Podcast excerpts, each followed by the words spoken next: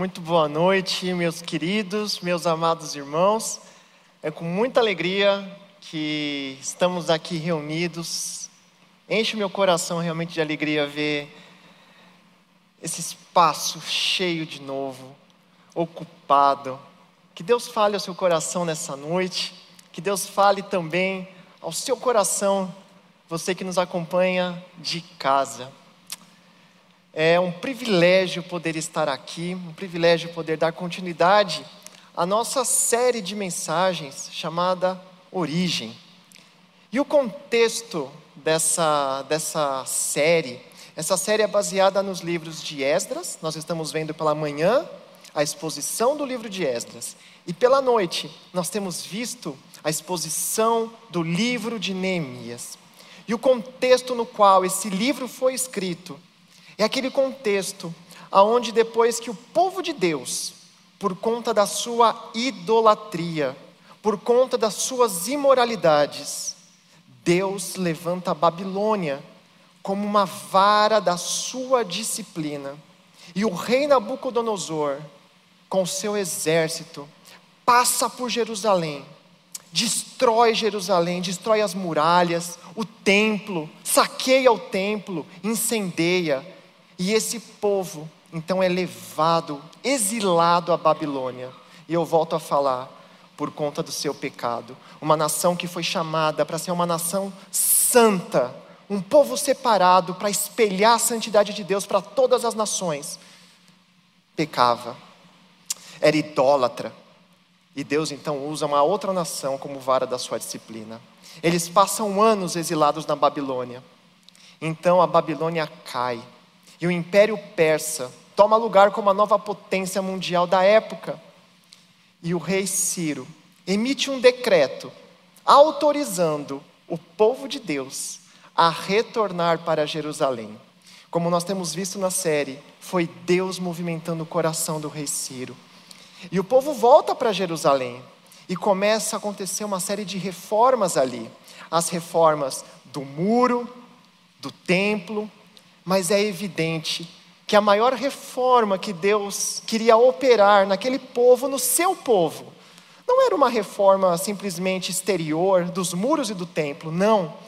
Deus estava restaurando uma comunidade adoradora. Deus estava trazendo de volta e reavivando uma comunidade que foi chamada para ser santa. E o trabalho tanto de Esdras quanto de Neemias, foi um trabalho acompanhado de um avivamento espiritual. Esse é o contexto do livro de Neemias.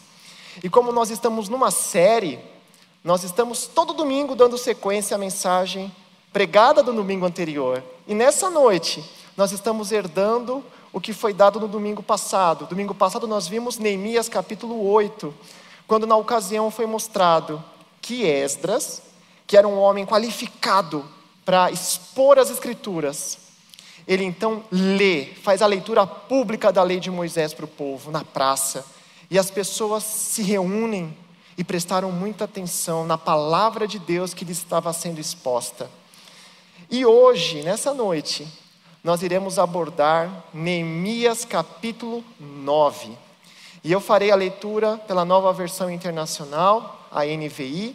E qual que é a proposta desse capítulo de hoje?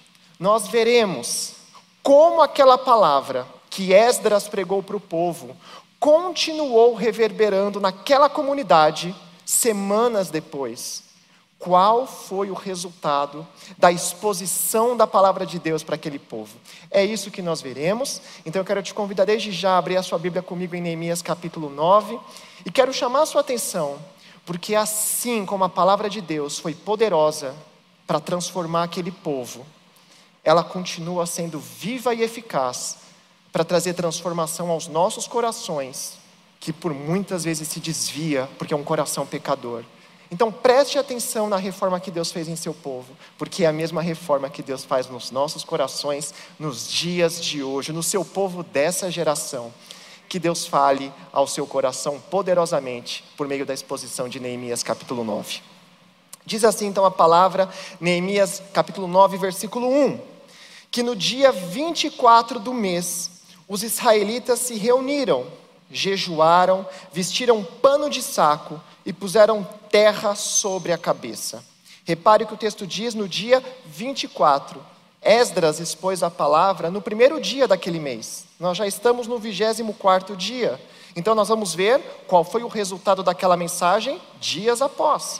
E o texto fala que a primeira coisa que acontece depois desses dias é o povo vestindo um tecido grosseiro, tecido de pano, e colocando terra sobre a sua cabeça. O que, que significa esse gesto que o povo está fazendo? Nós encontramos no contexto do Antigo Testamento o povo fazendo isso outras vezes lá atrás.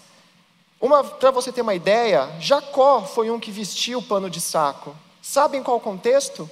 Lá em Gênesis 37 fala que Jacó, ao receber um manto a capa do seu filho José ensanguentada, supondo que o seu filho estava morto, ele então veste pano de saco. Vestir pano de saco é, uma, é um símbolo de grande luto. Jogar terra sobre a cabeça, que foi o que o povo fez aqui, também era um hábito do povo. Aconteceu, por exemplo, em 1 Samuel capítulo 4, quando os israelitas perderam a guerra para os filisteus. 30 mil homens do exército de Israel morreram. Eles jogaram terra sobre a cabeça, como um sinal de grande pesar. Então, quando nós lemos aqui em Neemias capítulo 1, versículo 1, de que o povo vestiu pano de saco e que o povo jogou terra sobre a sua cabeça, o texto está nos falando que a exposição fiel das escrituras gerou naquele povo, sabe o quê? Tristeza. E você pode falar, mas eu leio a Bíblia, a exposição das Escrituras gera tristeza? A resposta é sim, num processo de transformação é necessária essa primeira etapa. Nós não lemos a Bíblia, ou não deveríamos ler a Bíblia, para que a Bíblia nos responda os nossos anseios pessoais. A Bíblia ela não é um livro de entretenimento, melhor assistir Netflix.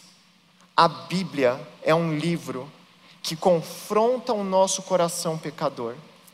A Bíblia é um livro que expõe o nosso pecado, expõe a nossa pobreza espiritual. Estamos falidos espiritualmente. E a Bíblia escancara essas coisas, gera tristeza, porque dói saber que nós estamos perdidos, dói saber que nós somos alvo da ira divina. É por isso que muitas vezes nós não lemos a Bíblia, porque ler a Bíblia é sim sermos confrontados. E a Bíblia gera esse nível de tristeza. Se nós não nos lamentamos a esse ponto por causa do nosso pecado, está faltando a exposição fiel das Escrituras. E a tristeza dominou o coração daquele povo. Só que o processo de transformação de Deus naquele povo ela não termina na tristeza. A tristeza é a porta de entrada do processo. O processo continua. Versículo 2: Os que eram de ascendência israelita tinham se separado de todos os estrangeiros. Essa é a segunda coisa que a leitura da palavra provocou no povo. Você pode falar, mas por que, que eles se separaram dos estrangeiros? Mais uma vez, basta nós lermos o Antigo Testamento e ver o contexto. Aquele povo tinha por hábito casamentos mistos. Homens do povo de Deus se relacionavam com mulheres de nações, de outras nações. O que aconteceu? Esses homens começaram a se prostrar diante dos deuses daquelas mulheres. A idolatria começou a dominar o povo de Deus. E a porta de entrada disso tudo foram casamentos mistos. Então, quando a palavra diz que os israelitas se separaram dos estrangeiros, é no sentido de que eles não mais estavam se dando em casamento com pessoas de outras nações. Por que eles estavam fazendo isso? Porque eles pensaram, eles estavam tão tristes, tão tristes do pecado que havia separado eles de Deus, que eles decidiram tomar uma atitude para evitar pecar novamente. E é isso, a exposição fiel das Escrituras ao povo gera ajustes. A tristeza não é a finalidade das coisas. A tristeza gerou eles a uma atitude prática. Ajustes. Eles decidiram cortar o mal pela raiz. O receio de pecar novamente era tão grande que eles decidiram: o que está ao nosso alcance o que está em nossas mãos que nós podemos fazer para evitar pecar novamente contra o Senhor. E é isso que a Escritura faz.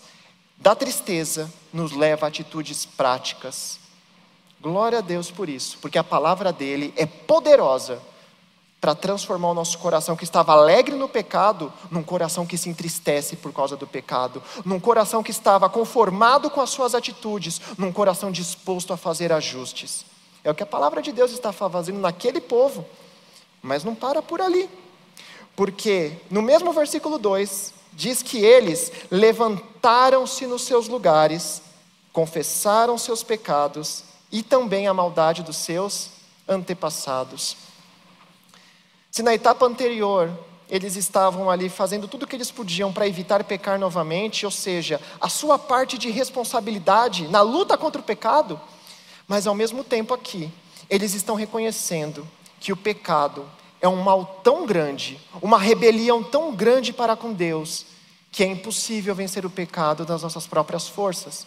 Quando eles confessam seus pecados, eles estão dizendo para o Senhor: Senhor, nós entendemos a gravidade do que fizemos, mas nós também precisamos da tua intervenção no nosso coração.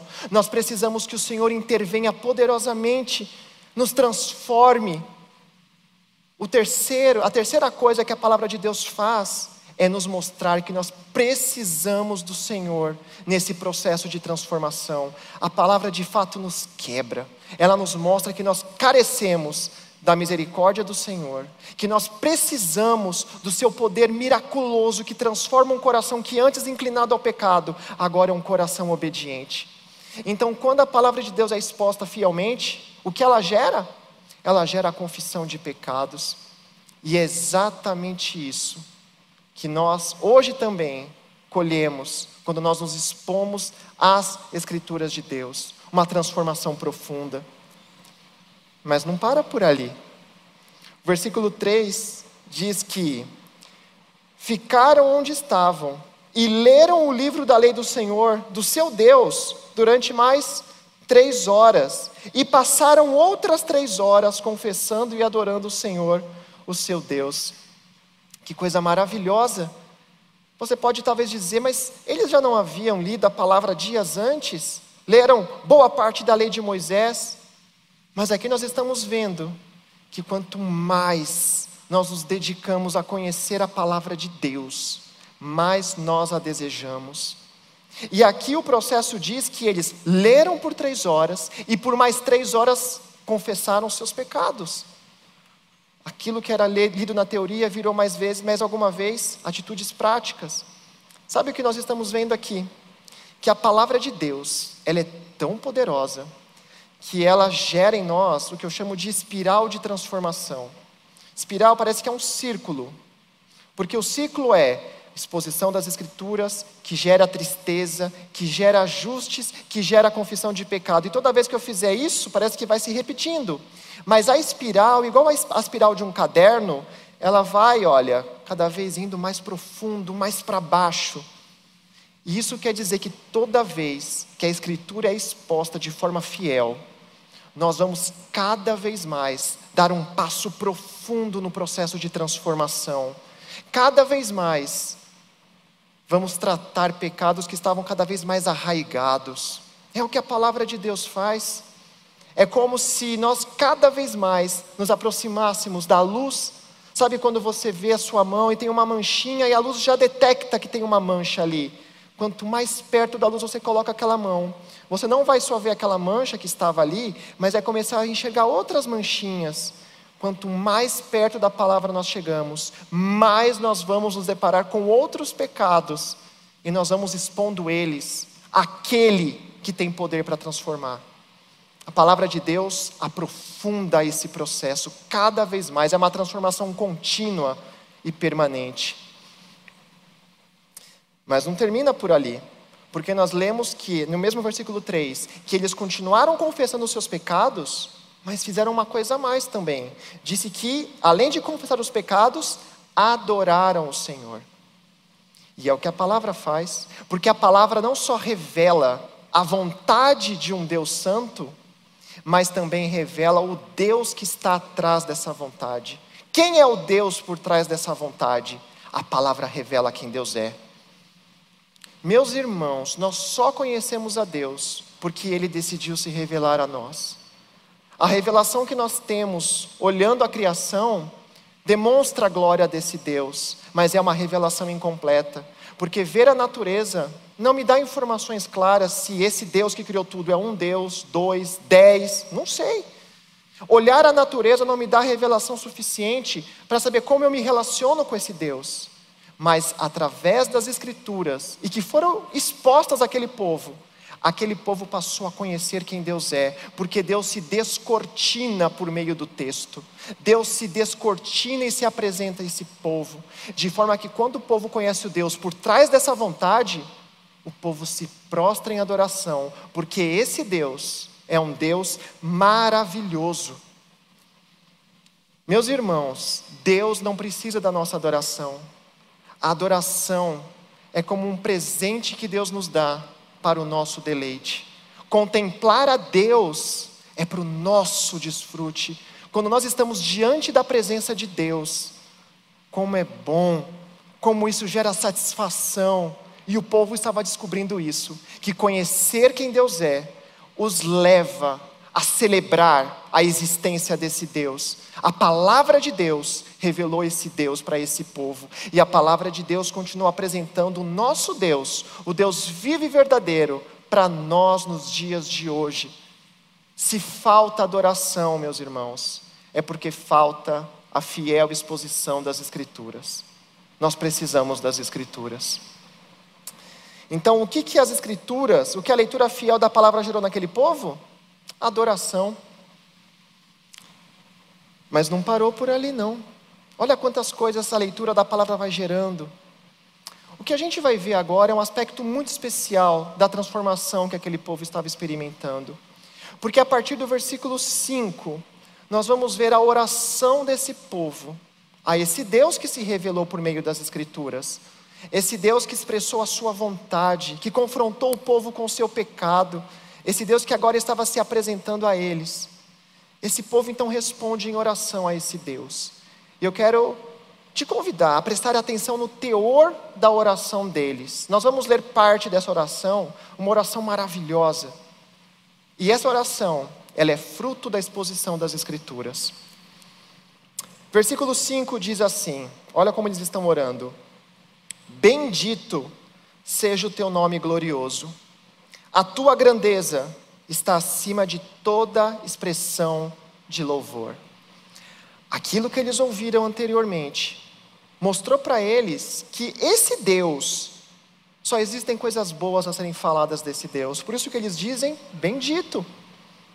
E eles dizem: Deus, nós ouvimos tantas coisas a teu respeito, e nós chegamos a uma conclusão que o Senhor é um Deus muito grande, o Senhor é um Deus infinito, e nós não conseguimos compreender, a nossa capacidade humana não consegue compreender a totalidade do seu ser. A tua grandeza não consegue ser expressada por meio de palavras. Eles estavam assim, deslumbrados diante da glória desse Deus. Só que essa conclusão deles aconteceu porque eles ouviram as Escrituras. E eles continuam falando para Deus em oração: Só tu és o Senhor. Que coisa maravilhosa. Eles foram exilados na Babilônia porque se, tornou, se tornaram uma nação idólatra, se curvaram diante de vários deuses. Mas agora, depois que eles ouviram as Escrituras, estão dizendo para Deus: Não, só o Senhor é Deus, não há outro. Nós aprendemos isso nas Escrituras, Senhor, e agora expressamos ao Senhor por meio das nossas palavras. Só o Senhor é Deus. Continuaram dizendo: Fizeste os céus e os mais altos céus, e tudo que neles há, a terra e tudo que nela existe, os mares e tudo que neles existe. Tu deste vida a todos os seres, e os exércitos dos céus te adoram. Lembrem-se, Esdras leu para eles a lei de Moisés, isso inclui Gênesis. Eles ouviram a história da criação. E agora, depois de tudo que eles ouviram, chegaram a uma conclusão e expressam isso na oração. Eles disseram: O Senhor é o Criador, o bendito Criador. E o Senhor, do Senhor é a terra e tudo que ela existe. O Senhor é o Criador, o Senhor é o dono de todas as coisas. É a conclusão que eles chegaram, mas chegaram a essa conclusão porque ouviram as Escrituras e estão agora expressando isso em oração. E eles dizem no versículo 7: Tu és o Senhor, o Deus que escolheu Abraão, trouxe-o de Ur dos Caldeus e deu-lhe o nome de Abraão. Eles ouviram a história de quando Deus escolhe Abraão, e a partir de Abraão, Deus constitui um povo para si. Agora, o detalhe aqui é: se Deus estava disposto a escolher um povo, por que, que Deus não escolheu logo de cara uma nação top? Quem sabe os egípcios, que era o grande império da época? Não. Deus escolheu um povo que não tinha nada para oferecer para Deus. Deus escolheu um povo que não tinha terra. Deus escolheu um povo que nem constituição, leis tinham. E quando os israelitas ouviram Esdras ler essa passagem de Gênesis que fala que Deus escolheu Abraão, eles estão então chegando a uma conclusão de que Deus é um Deus que escolhe pela graça. O, o povo não tinha nada para oferecer para ele, Abraão não tinha nada para oferecer para ele. E agora eles estão reconhecendo: o Senhor é um Deus de graça, que escolhe de forma da sua soberania. Não tínhamos nada para te oferecer, mas chegaram a essa conclusão porque ouviram as Escrituras. E a oração deles começa a ser recheada de quem Deus é. Versículo 8: Viste que o coração dele, coração de Abraão, era fiel, e fizeste com ele uma aliança prometendo dar aos seus descendentes a terra dos cananeus, dos ititas, dos amorreus, dos ferezeus, dos jebuseus e dos girgazeus. E Senhor, cumpriste a tua promessa porque tu és justo. Eles ouviram a história de que Deus chamou Abraão, fez uma promessa para Abraão de que daria aos descendentes de Abraão a terra prometida, e eles ouviram a história de que Deus cumpriu. Qual a conclusão que eles chegaram? Deus o Senhor é fiel às tuas promessas. E nós estamos expressando isso em nossa oração. O que eles ouviram anteriormente está recheando a oração deles. Eles estão deslumbrados com esse Deus. Versículo 9 diz que: Viste o sofrimento dos nossos antepassados no Egito e ouviste o clamor deles no Mar Vermelho. Eles ouviram a história do povo escravo no Egito.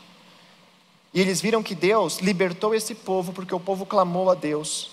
Qual é a conclusão que eles chegaram? Deus é um Deus que ouve, Deus é um Deus que vê. O que eles declaram para Deus aqui agora, em outras palavras, é: reconhecemos que o Senhor não é um Deus indiferente, que o Senhor é um Deus que está atento ao clamor do seu povo. Nós te louvamos por conta disso, Senhor, mas só chegamos a essa conclusão porque ouvimos a tua palavra. Versículo 10, como nós estamos aqui vendo na tela: Fizeste sinais e maravilhas contra o Faraó e todos os seus oficiais, e contra todo o povo da sua terra, pois sabias com quanta arrogância os egípcios os tratavam, alcançaste renome que permanece até hoje. O Faraó, num determinado momento, chegou para Moisés e disse: Quem é o Senhor para que eu lhe obedeça e libere o seu povo? O faraó passou a conhecer quem Deus é, porque ele viu o poder de Deus em ação. E o povo aqui está dizendo agora, depois de ouvir toda essa história, eles estão dizendo para Deus em oração: hum, não há governo humano que seja páreo para o Senhor, porque o teu poder está acima de qualquer potência mundial. E nós reconhecemos isso por meio da nossa oração, mas chegamos a essa conclusão porque ouvimos as Escrituras. O versículo 11 diz que dividisse o mar diante deles, para que atravessassem a seco, mas lançaste os seus perseguidores nas profundezas como uma pedra em águas agitadas. O clímax do Êxodo é a abertura do Mar Vermelho, é o povo passando a pé seco. E eles estão aqui dizendo: Olha, Deus, nós ouvimos a pregação e reconhecemos que o Mar Vermelho se abriu foi sinal de salvação para o seu povo. O Senhor é um Deus que salva, mas ao mesmo tempo foi um sinal de juízo contra uma nação que era ímpia. Deus, o Senhor, é um Deus de justiça, salvação e justiça no mesmo ato. Eles estão deslumbrados com esse Deus, mas chegaram a essa conclusão porque ouviram as Escrituras. Versículo 12: Tu os conduziste de dia com uma nuvem, de noite com uma coluna de fogo, para iluminar o caminho que tinham que percorrer. Estão lembrando do episódio no deserto que ouviram pregado, O episódio em que Deus então conduzia o seu povo. O que eles estão dizendo para Deus aqui? Senhor, chegamos a uma conclusão depois de tudo que ouvimos. Moisés nunca foi o verdadeiro líder do povo, sempre foi o Senhor, porque o Senhor sempre ia à frente do seu povo, de dia com uma coluna, à noite com fogo. O Senhor sempre foi à frente do seu povo. Nós estamos contemplando isso. Estão orando a respeito disso. Vocês estão percebendo de, o que a gente está querendo dizer com tudo isso? Que a oração, a oração desse povo, mais do que falar de si mesmo, era para falar de quem Deus é. É o que a palavra de Deus faz. Ela nos tira do centro e coloca Deus. E isso é refletido na nossa oração. Olha só, versículos 13 e 14. Tu desceste ao monte Sinai, dos céus lhes falaste, deste-lhes ordenanças justas e leis verdadeiras, e decretos e mandamentos excelentes. Fizeste que conhecessem o teu sábado santo, e lhes deste ordens, decretos e leis, por meio de Moisés, teu servo. Mais uma vez aqui, gente, tudo isso eles ouviram e agora estão expressando na sua oração. Se antes Deus era um Deus que foi conhecido por ver e ouvir o sofrimento do seu povo, aqui nós lemos que Ele é um Deus que fala. Eles estão dizendo para Deus: o Senhor é um Deus que se revela ao seu povo. O Senhor é um Deus, eles disseram aqui, deu a sua lei por meio de Moisés. O Senhor não é somente um Deus que revela quem o Senhor é, mas revela a sua vontade. Nós estamos aqui contemplando isso. O versículo 15 diz: Na fome deste-lhes pão do céu, e na sede tiraste eles para tirastes para eles água da rocha mandaste-os entrar e tomar posse da terra que, sob juramento, tinhas prometido dar-lhes. Eles ouviram as histórias do povo no deserto, onde Deus deu o maná que caiu do céu, tirou água da rocha. Uma vez que ouviram essas histórias, qual é a conclusão que eles chegaram? Deus, o Senhor é um Deus provedor das necessidades do seu povo. Mas só chegamos a essa conclusão porque fomos expostos expostos à Sua palavra. Versículo 16: Mas os nossos antepassados tornaram-se arrogantes e obstinados, não obedeceram aos teus mandamentos.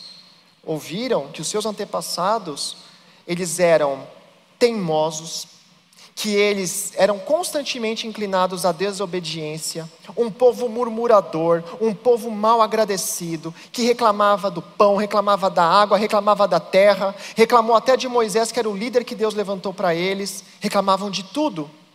Mas agora, a grande sacada aqui, e o foco da oração, eles estão analisando quem Deus é. Como que Deus respondeu a esse povo? Eles ouviram por meio da pregação. Versículo 19 e 20 diz: foi por tua grande compaixão que não os abandonaste no deserto. De dia, a nuvem não deixava de guiá-los em seu caminho, nem de noite a coluna de fogo deixava de brilhar sobre o caminho que deviam percorrer. Deste o teu bom espírito para instruí-los, não retiveste o teu maná que os alimentava, e deste-lhes água para matar a sede. Qual era o castigo merecido por aquele povo? Ser abandonado no deserto. Como que Deus respondeu a eles? Continuou dando maná, continuou dando água, continuou orientando a eles por meio do Espírito. Eles ouvindo tudo isso, chegaram a uma conclusão: Deus, o Senhor, é compassivo, o Senhor é um Deus paciente, o Senhor é um Deus misericordioso. Meus irmãos, como que eles chegaram a essa conclusão? Porque ouviram as Escrituras. As Escrituras revelam quem Deus é. E isso dominou a oração deles.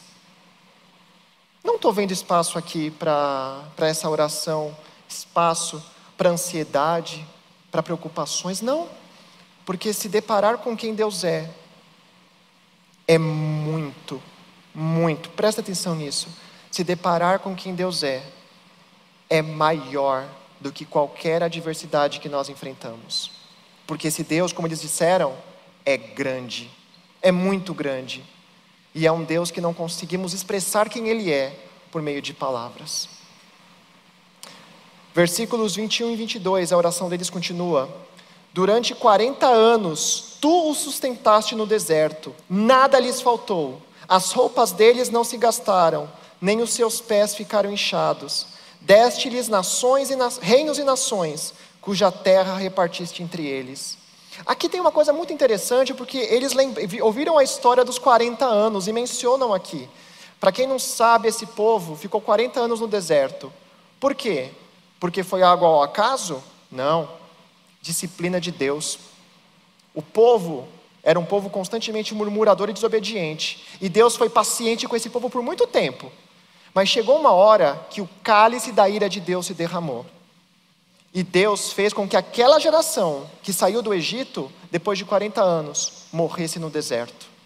Eles ouviram essa história. E o que, que eles estão dizendo para Deus ao mencionar os 40 anos? O Senhor é um Deus temível.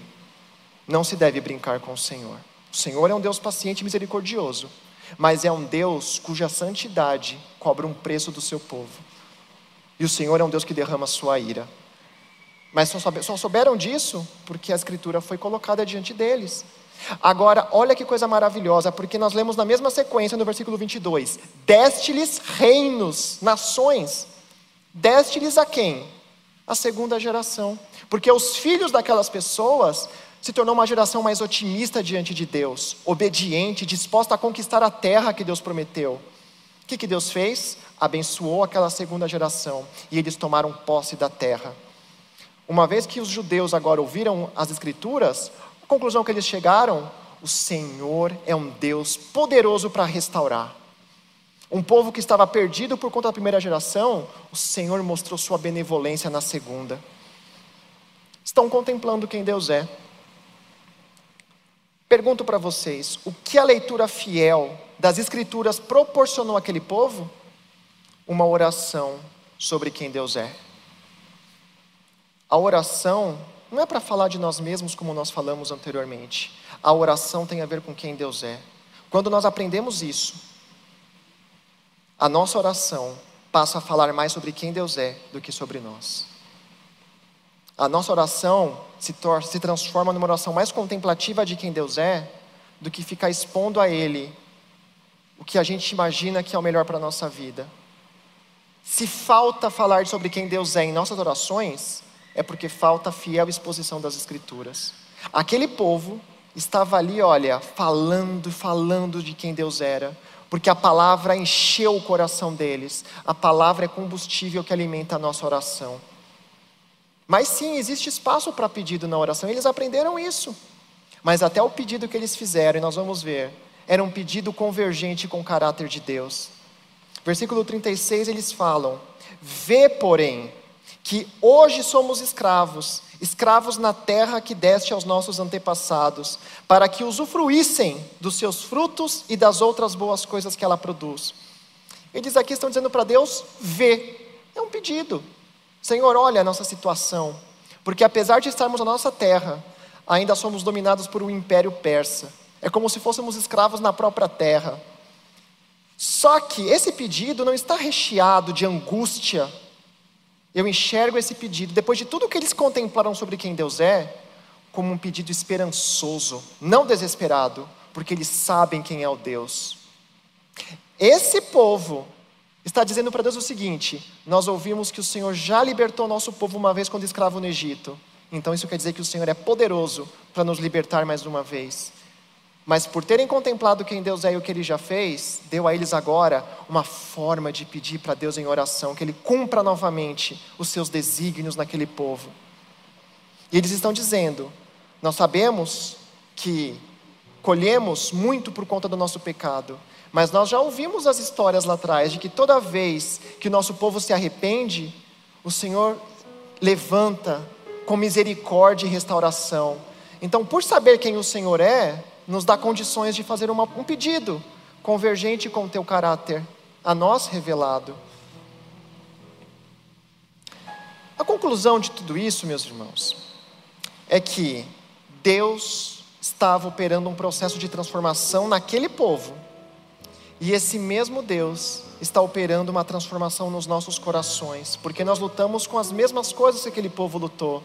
Nós lutamos contra o nosso pecado, contra um desejo de idolatria, de moralidades. E o processo de transformação de Deus começa pela exposição da Sua palavra, que é viva, que é eficaz ela penetra fundo, corta mesmo o nosso coração. Quero mostrar para vocês então aqui o resumo do processo, o que a leitura fiel da palavra gerou no povo. Primeiro, gera em nós tristeza. Nós não podemos pular essa etapa. Precisamos ser confrontados com o nosso pecado e a palavra faz isso. Segundo, nos leva a fazer ajustes, aquilo que está ao nosso alcance de ser feito. Terceiro, vai nos levar a clamar a Deus para que o poder dele continue transformando os nossos corações, porque nós não queremos continuar no pecado, não, não. Nós entendemos que o nosso chamado é um chamado à santidade. Quarto, é um processo contínuo, cada vez mais profundo, cada vez mais e mais vamos nos alimentar da Sua palavra, ela gera em nós dependência. Quinto, não só vamos contemplar a vontade de Deus, mas contemplaremos quem é o próprio Deus e o adoraremos. Como é bom nos deleitar na presença de Deus. Sexto, a nossa oração vai fazer com que nós não mais estejamos no centro dela, mas nós vamos nos levantar da cadeira e falar para Deus: Senhor, senta-te. E na minha oração eu vou te mostrar que o Senhor é o centro. Nunca foi sobre mim, sempre foi sobre o Senhor, e eu vou expressar isso na minha oração. Meus irmãos, a revelação que Deus fez para aquele povo não foi uma revelação para que eles tivessem um conhecimento absoluto sobre quem Deus é, até mesmo porque isso é impossível, porque Ele é infinito, mas foi uma revelação suficiente para transformar o coração deles. Eu quero te falar que toda vez que você se expor à palavra de Deus, estiver disposto a esse confronto, Deus vai usar dessa palavra para fisgar o teu coração e te colocar no lugar certo. Vai te levar novamente à origem, vai te levar novamente a quem Deus é eu quero te fazer um convite. Você e eu precisamos de uma transformação. E nós precisamos colocar a Bíblia na nossa agenda diária. Eu quero te convidar, te instruir, na verdade, a fazer duas coisas quando você pegar a sua Bíblia para ler. Que você pegue a Bíblia com essa expectativa de conhecer melhor quem esse Deus é, e Ele tem interesse em se revelar para você. Quando você pegar a palavra, lê o trecho, precisa ser um trecho muito grande, escolha um trecho pequeno e fale assim para o texto. Pergunte ao texto: há algo aqui que Deus está revelando mais acerca de quem Ele é por meio desse trecho? Igual eles fizeram, eles ouviram, chegaram a conclusões a respeito de quem Deus é. Se sim, sabe o que você faz? Tome nota, anote e depois ore a respeito disso. Comece a orar a respeito de quem Deus é. Segunda coisa, Pegue a sua Bíblia, leia um trecho, pergunte ao texto: há algo aqui a que eu devo obedecer? A vontade de Deus está sendo exposta de certa forma aqui? Há algum ajuste na minha vida? Tome nota, ore a respeito disso. Que a sua oração também, ela seja uma oração que aponte para quem Deus é e para a vontade dEle. É isso que Deus espera de nós é isso que a palavra de Deus faz. Coloquemos a Bíblia na nossa agenda e ela vai nos transformar. Quero orar com você. Pai, nosso amado Deus, o Senhor é um Deus grande, o Senhor é um Deus poderoso, o Senhor é um Deus temível, misericordioso e fiel à tua aliança. Nós sabemos disso por meio daquilo que nós temos ouvido e lido da Sua palavra. Obrigado, porque o Senhor se revela a nós por meio das Escrituras. E o que nós te pedimos nessa noite é que a tua palavra continue transformando os nossos corações. Não, nós não queremos apenas, nós não queremos apenas ler a tua palavra com essa impressão de que precisamos buscar ali conforto. Não. O que nós queremos é sermos de fato confrontados, que o teu, que o nosso pecado realmente seja motivo de tristeza e que nós possamos, ó Deus, contemplar o Senhor. Revela-te a nós. O Senhor é digno de ser celebrado e nós queremos encontrar alegria nessa celebração. Somos convidados a te contemplar. Que a tua palavra transforme os nossos corações, coloque a nós e aos nossos problemas no lugar que compete a eles e coloque o Senhor no centro, no trono, porque o Senhor é digno. Amém. Que Deus abençoe você, sua família